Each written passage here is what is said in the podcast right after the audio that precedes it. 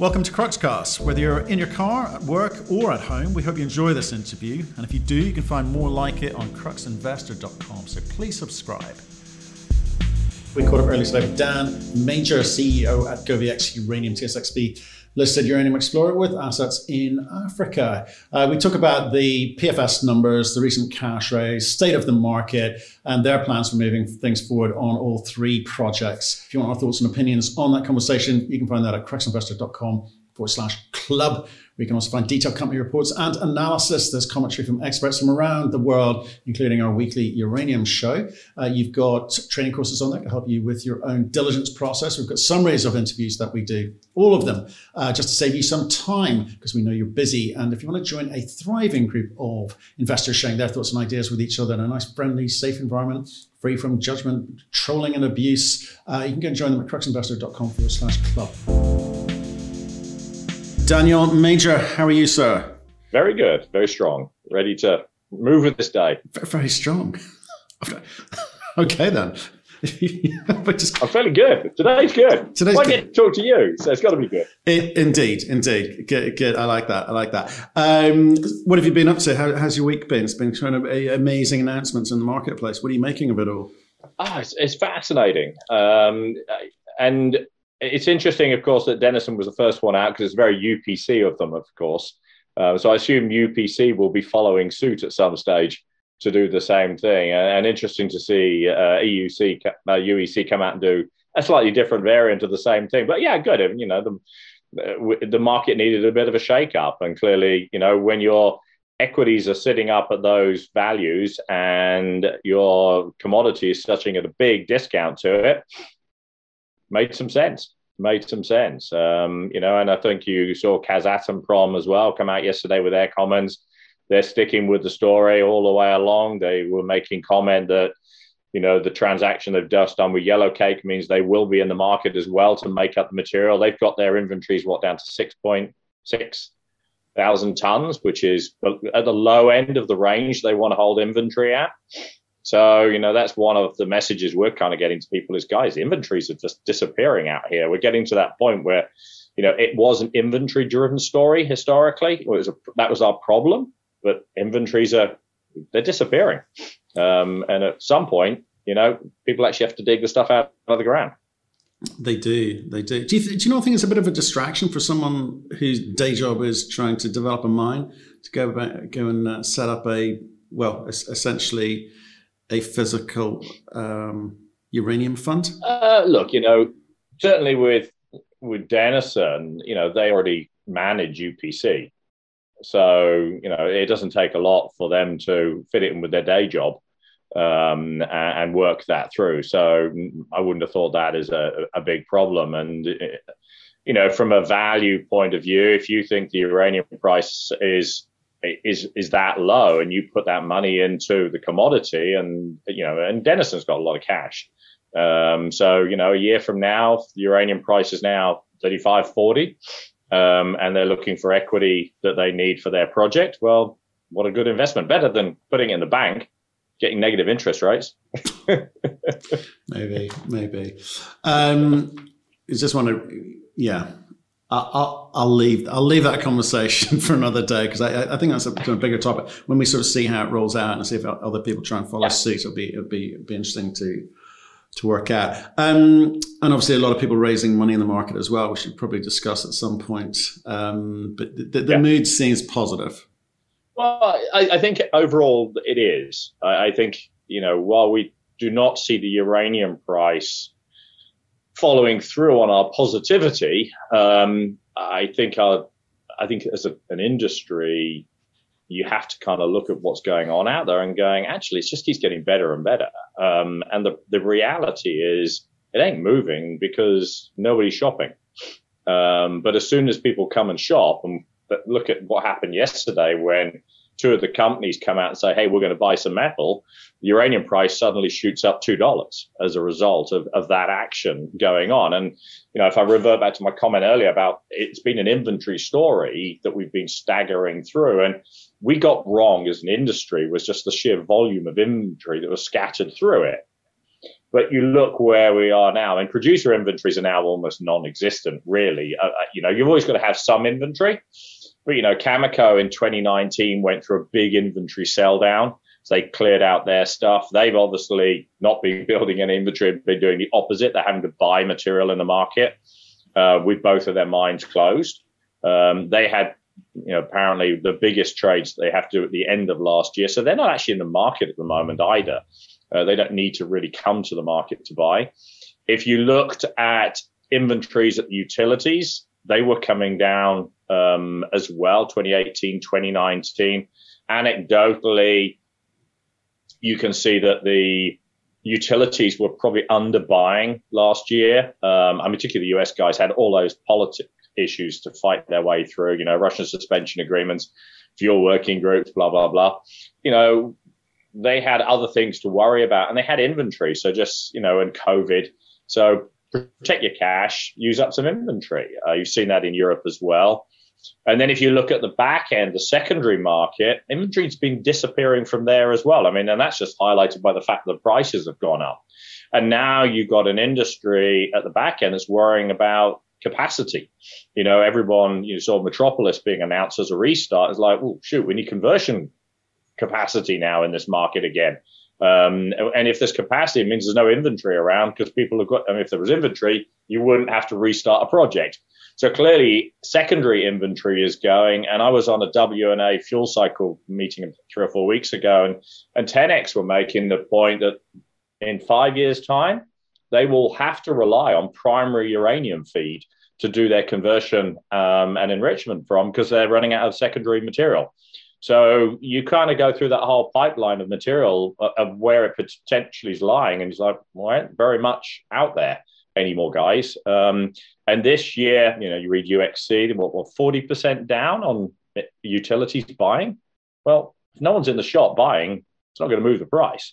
You know, and there are guys out there who are spot sellers. They can still spot, I mean, BHP, for example, you know, some Kazakh sales going through, the Uzbek sales through Itochu and Marubeni.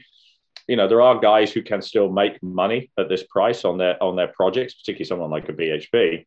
So there is some material coming into the market, but if you haven't, if it's not flush with buyers, there's always pressure. And I think you know the impact of the Denison announcement yesterday and, and UEC just shows you how tight that market is starting to get. When people are going to panic a two dollar price rise into it on the back of somebody going to buy some material, you think hmm, it's getting tight out there. It, it but it, it feels kind of gimmicky. It feels a little bit gimmicky at the same time because it's it's going to have to frighten the market a heck of a lot, the utility buyers specifically a heck of a lot, because the prices need to move 25 bucks for people to, you know, say, well, I, I will now commit to, you know, getting back to production. Right? That, that's, that's how far it's got to go. But do you feel it will be that uh, hockey stick type uh, move when it yeah, does? I think, but I think you've got to look at this in two ways from a, you know, and a, from where Denison were and what they were trying to do here as I said earlier, you know, if you think the uranium price is going to go from 27 where it was yesterday up to $50, uh, you get that's a great return over the next couple of years. That better than that and leaving the cash in the account. Um, and, I know they raise money to do that in their case rather than uh, well, I mean, we, everybody's raised money at some point, but no matter how they use their funds.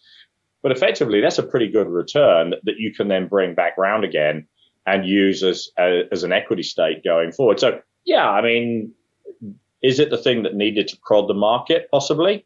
You know, um, they can't cut production clearly, but they can impact the way that it's doing. And, you know, and, and UPC has been doing the same thing and Yellowcake as well. So, yeah, slightly different for a producer to, uh, you know, a developer to do it. But, you know, if that's what it's going to take to tighten the market up. And at the end of the day, it's all about making returns. I mean, if and, and if a development company can make a return on the uranium itself, then why not make a return on the uranium itself? Okay. Well, let's uh, again. Well, I guess we'll see how it kind of pans over the next few uh, weeks and months. Um, we better talk about you. That's why you came on. GoviEx. Let's talk GoviEx. Why not? Right? You're here. Yeah. Why? Why, why not? yeah. Came all this way. You sure? Yeah.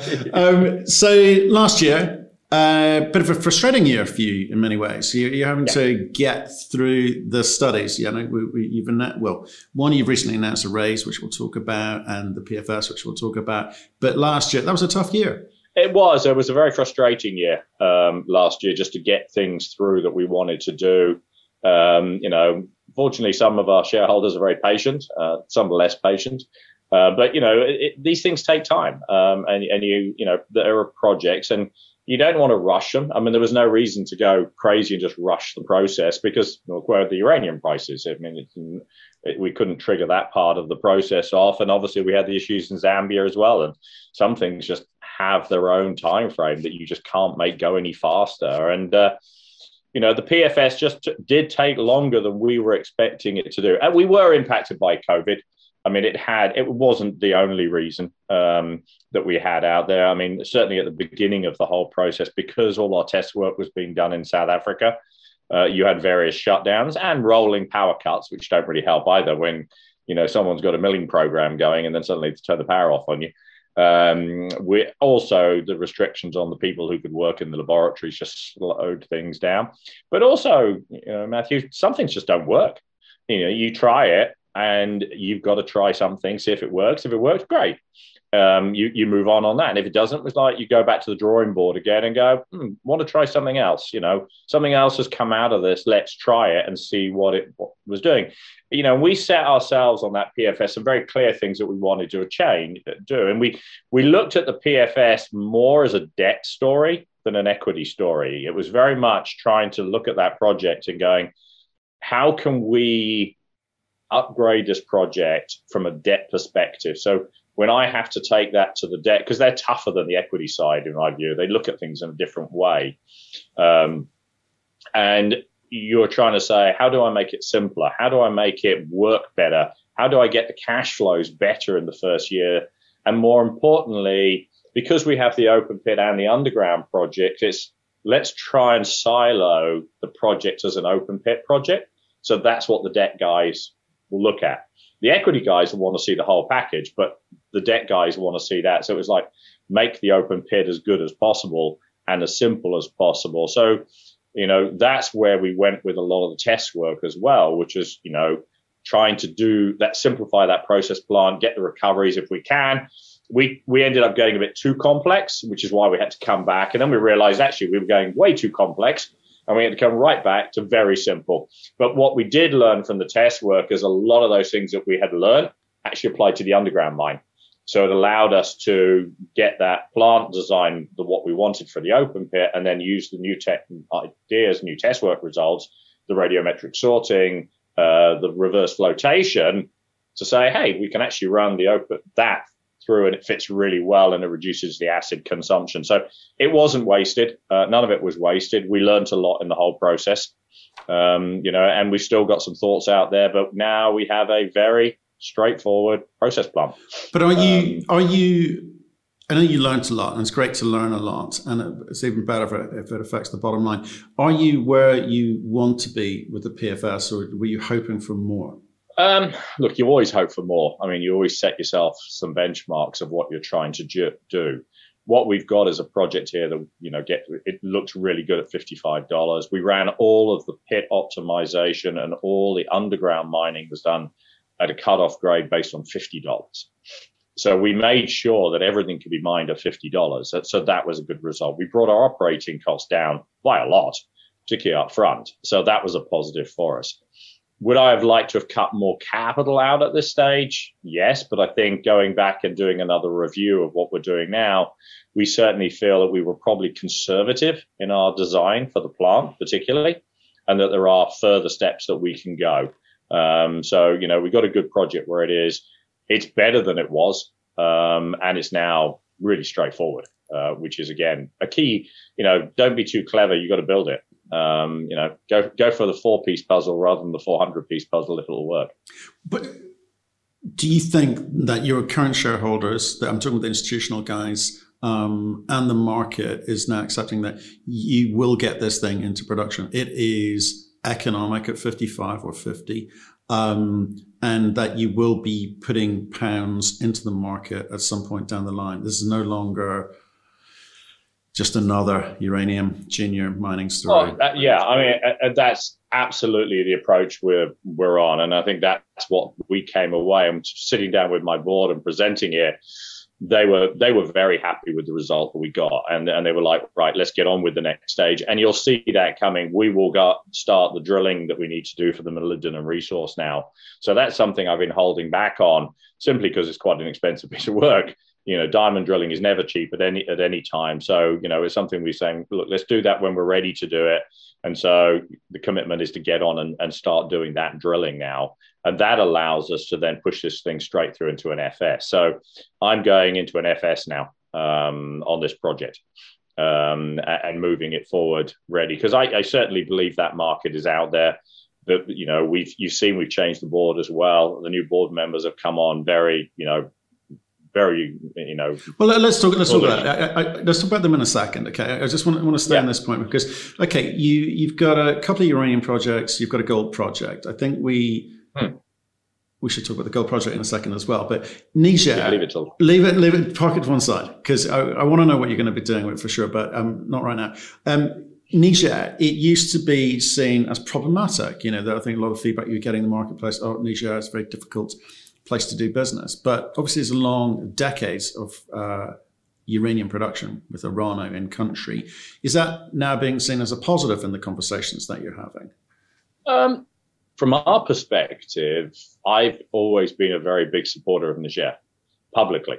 You know, you see me at conferences, whatever. I'm always standing out there with my Nigerian flag and, and waving it because I, I, I think anyone's perception that Niger is a difficult place is, is hasn't been there um, it is actually pretty straightforward. Um, you know, it is a country that's very mining orientated because of the uranium mining um, that goes on in there. Uh, the government understands very clearly the uranium market. I mean, they used to sell uranium and, and, and as well.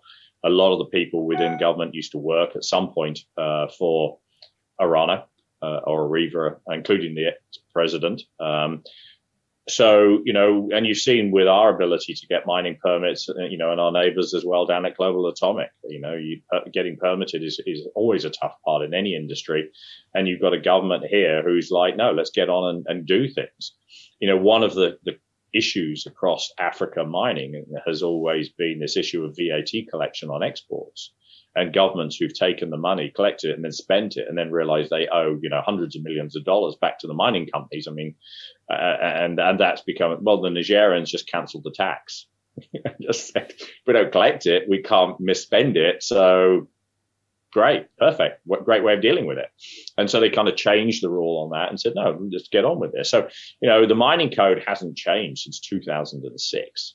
They've seen no reason to change the code at all. And so everything has remained very stable. Um, so, you know, I think Niger, and, and as, a, as a commodity as well, you got to remember this, as a commodity, Nigerian uranium is well known you know, it's been coming out since the 70s and it doesn't just go into France. I mean, the Nigerians under their agreements with um, Orano, actually had a part of the material came to themselves. So they were selling it into the US, for example. Um, so it's a product that's well well understood, well known. Everybody knows what it is. Um, so you know, having another Nigerian mine or two mines getting going uh, will be fully expected. And what's what's happening with Cominak at the moment? Cominak, uh, it, it, has 14 days left. Right. Two weeks. There you go. End of this month. That's it. It's finished. Uh, close the doors, lights off, done and dusted. Any? So they've been they've been stripping out the pillars for a long time, um, and uh, closing that mine down. Right. Okay. So, but there's no there's no kind of upside for you or or global in terms of how you can benefit from any of that. No, it's an old old plant. I mean, it was started running in 1971. It is an old plant. It's very tired. But more importantly, the board of directors of, of Cominak, which includes um, Orano is what 34%. You've got OURD in there. You've got ENUSA and you've got the Niger government. And the decision was to just close it. Um, so they've been set, offering up equipment out of there for sale. Um, so if anyone wants some underground equipment for a mine, then they should just contact Orano. One careful owner. Um, yeah. But let's let's talk about narrative, okay? Because last year was all about COVID. The year before that was all about terrorist incursions from Mali. I'm assuming because of COVID, that one, the narrative changed because no one was traveling and uh, no one wanted, um, you know, to come into contact with other people. So it was a bit more noticeable. So that that whole discussion seems to have gone away in terms of doing business in Niger. Just just to carry on your theme about doing business in Niger. Well, I mean, no, yeah, but the Sahel always has its problems regarding terrorism. I mean, it, it's just a function of the Sahel. Uh, and that has been going on for a very, very long time. Um, and it hasn't gone away, but you are literally looking at small border pots of area where you're de- dealing with it. So uh, whether you're against the Mali Burkina Faso border or you're against the Nigeria Chad border over in Diffa, those are your two hotspots. But you know, it's a 1,200 kilometers from Niamey, the capital, to our site. You know, it's a really, really long way. Um, it does take a while to drive. Um, and so, you know, yes, there are issues in those areas, but do they affect us? Not at all. Um, you know, we just carry on operating. The other thing, don't forget as well, is that we run a 100% Nigerian process um, going forward. Um, and that's, again, reduces the risk. We're seen as a Nigerian company all the way along.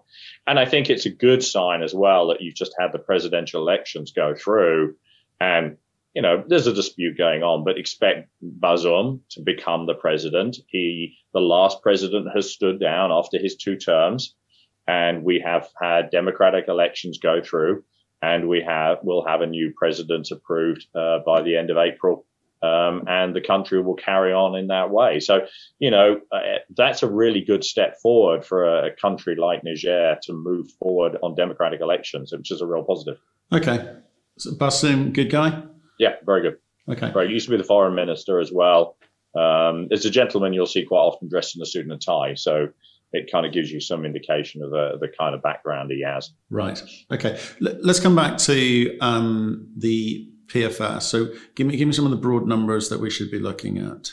So in there we we brought down the operating cost up front um, to about nine, just under nineteen dollars a pound. That does not include the royalties. So you've got to add the royalty back onto that, but that's where it is. It does include the moly credit. Um, the capex came down to 347 in the first two years of the construction period from 359, but what you then look at is there was additional capital in the old plan that came in as we phased capital in. So you, if you look at it over the first five years, we took almost $80 million of capital out of the project as well. So there's a big step forward on the cash generation that comes through. The project life of mine at 55 has got an EBITDA at about uh, just under $80 million.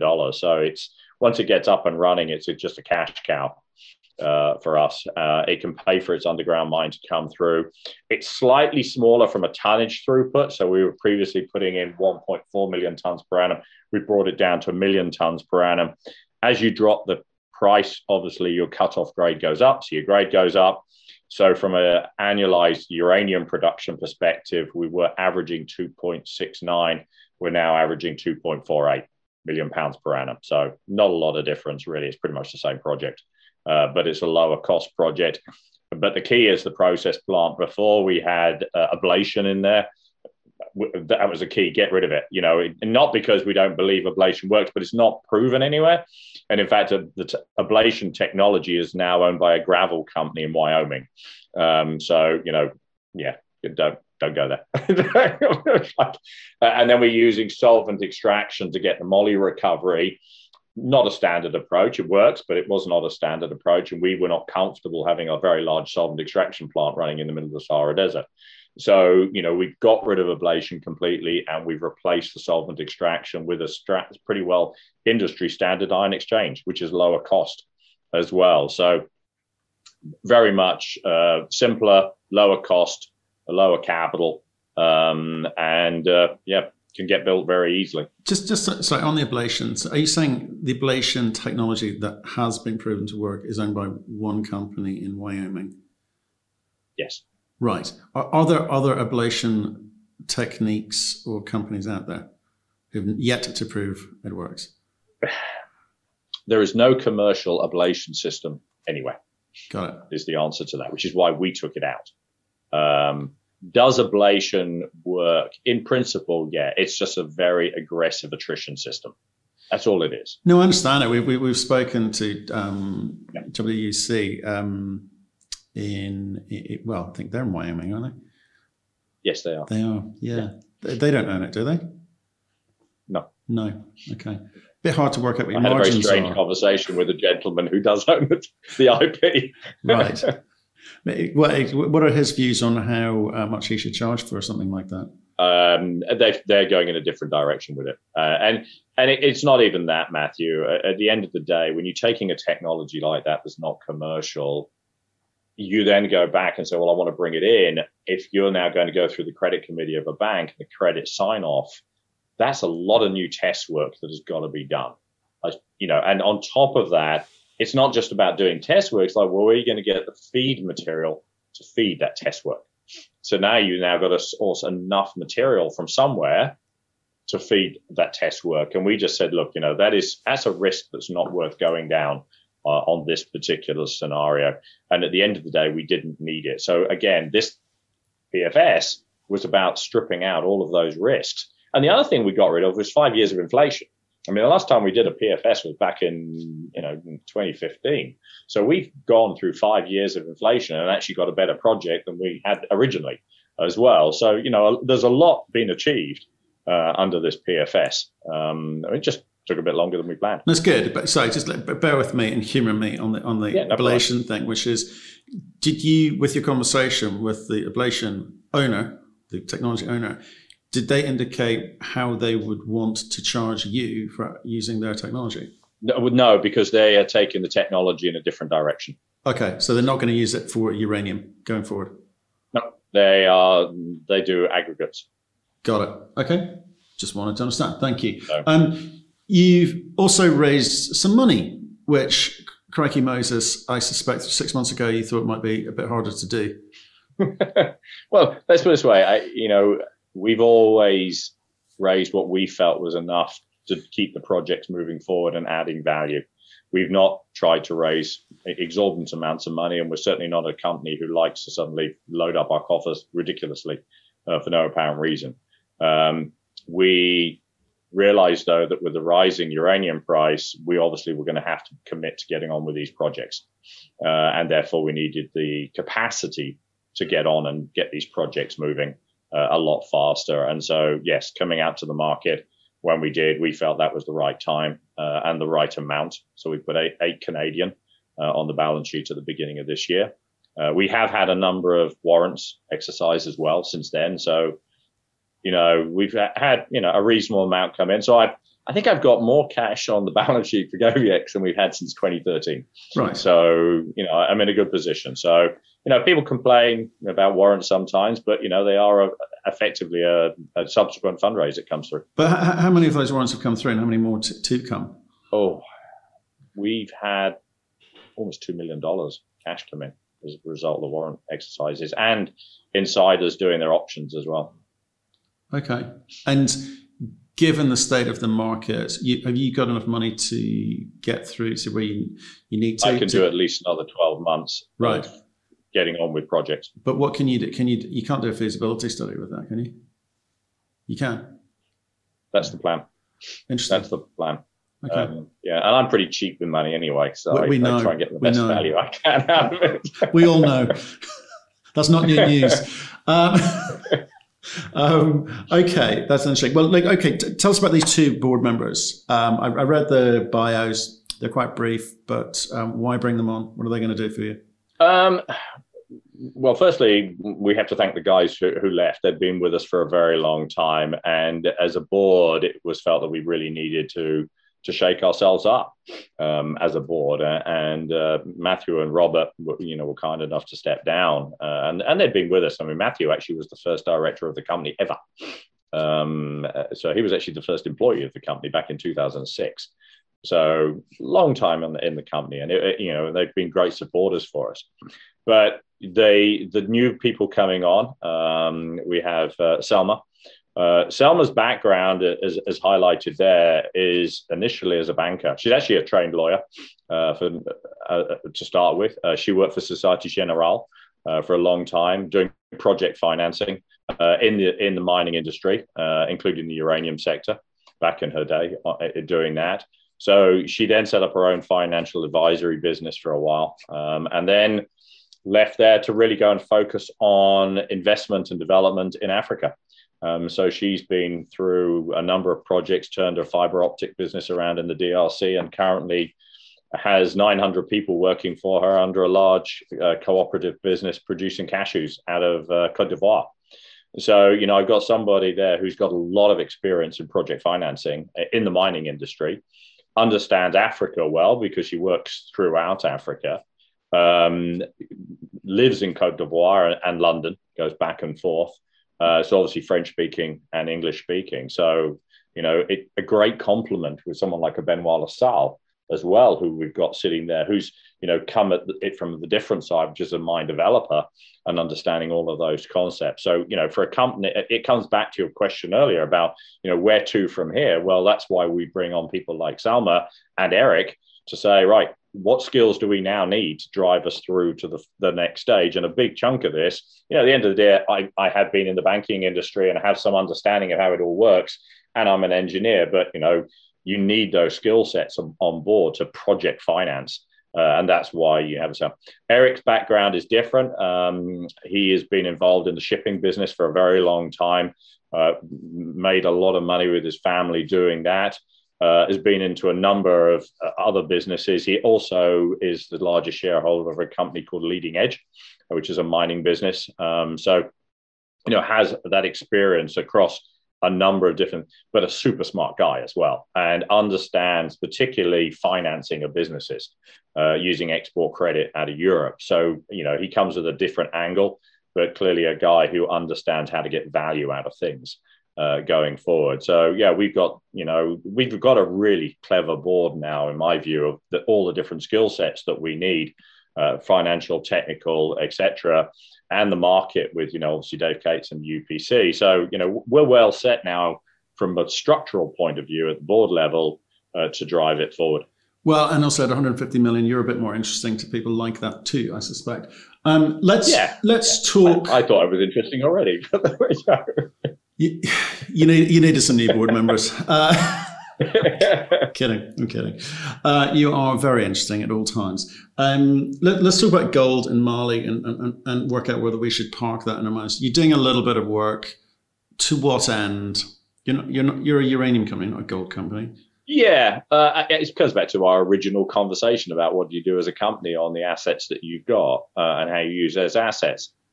We ended up looking at gold simply because we have three licenses down there. So we've got Falea, which is what the old Rockgate property was all based on. You've got the Bala license that's south of it. Now, those two have what we call the road fault running through. So that's where your uranium and the uranium there, just give you a quick bit of background, is an unconformity style. So you've got Birimian, you have a sandstone layer, and then you've got a dolomite layer that sits on top. And you have to have that sandstone layer to catch the uranium in it. Now, we also have the Madini license, which is sitting on the, the east side uh, which we color nice and green, which is appropriate because it's a greenstone. Um, so it has no sandstone layer at all, and except right down in the far south. And it's like, well, if you ever find anything down there, you're already off the license into the next guy's license anyway. So we looked at it. And so well, we've got two choices here. We either give the license back because we'll never explore for it, or let's see if there's something in it and see if we can extract some value of it and sell it on to somebody else and option it out. So that's really why we got into the gold because we had an asset that really just was never going to be a uranium play. Uh, our uranium drilling there is quite deep. We have to go down three, 400 meters diamond drilling. Um, so, you know, we would really want to see quite a strong uranium market before we aggressively attack that project from a pure uranium perspective, particularly when we've already got great projects out there like Niger and, and Mutanga, which we need to talk about as well. So it was a case of, look, let's let's get some value for this. Maybe we'll get some cash in and we can use that to fund the uranium project. So that's really why we went down that approach. Um, at the same time, that, that kind of answers the Madini piece. The bit that we did at the end of last year on December was it was partly driven by that because a couple of people we spoke to about Madini. Said, well, can we have the rest uh, as well if we do something with you guys? And we said, well, yeah, but you'll have to give us credit for the uranium project that's standing there as well. Uh, and we felt it was an opportunity to kind of have a look down below because part of the problem with Falea is it's got 70 gram a ton of silver and it's got 0.2% copper in it. And so we started looking at it to say we actually don't know enough about it as a uranium exploration play, really. Um, and so we did the IP work that went with it. Um, and when we looked at it from a sort of planar point of view, it was very clear that the guys, there was a really good correlation between the IP and the uranium. And it was very clear that Rockgate had never drilled any of the other targets at all. In fact, I don't think even knew what they were there because they just focused on the road fault. The other thing is when you look at it from a geological point of view, you get this layer, and that's where the uraniums come in and blended through. So we were looking at it and said, well, how do we know this is the only place for the uranium? Is there something else? And what's feeding this thing? So that's why we wanted to try sort of the vertical IP work. And that's where we realized that there are some fairly substantive IP targets underneath the layer. So it's like, you know, what's actually down there and what's driving this mineralization that's coming in you know, it's it's not often that you get a uranium project with silver and, and copper in it.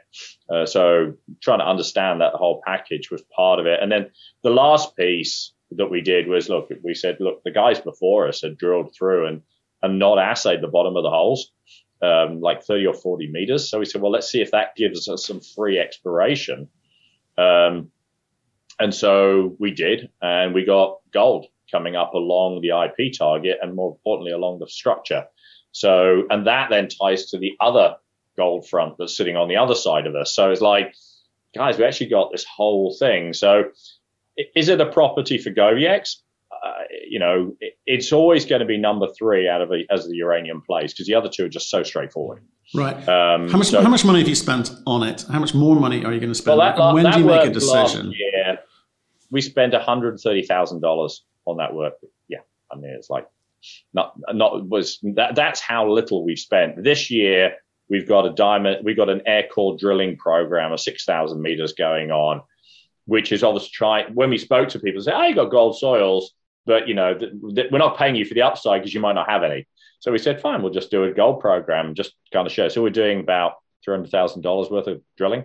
I mean, it's nothing, but if it shows that the Siribaya trend comes all the way through, then obviously we're able to show players that yes, there's really is something here, guys. Um, you know, we're not going to suddenly get into in-depth gold exploration. That's not what we're about. Okay. But so at some point you'll you'll work out what you do with that, but not a lot more money being spent on it, and you've got money. Yeah. Um, let's go down to Zambia and talk about Mutanga because uh, that's uranium project number two potentially. It has been parked up. Really, as it's playing a second fiddle um, to Niger, but yeah, again, it has been playing a a second fiddle to um, Niger uh, for a while. Um, obviously, we've been in Niger for a long time, so we really just had to keep that. We did the agreements in 2009, so we had to keep moving forward on that one. Um, it was a difficult year for us on that one last year because of Chirundu. Uh, you know, it was, and the government probably did what they needed to do anyway because they actually cancelled eight, I believe, 850 licenses in a day. I mean, literally just wiped them off the map. Um, and they did it via a different approach, but it, it, did what they needed to do. They just announced it in the Daily uh, Zambian, which nobody reads because it's the government newspaper.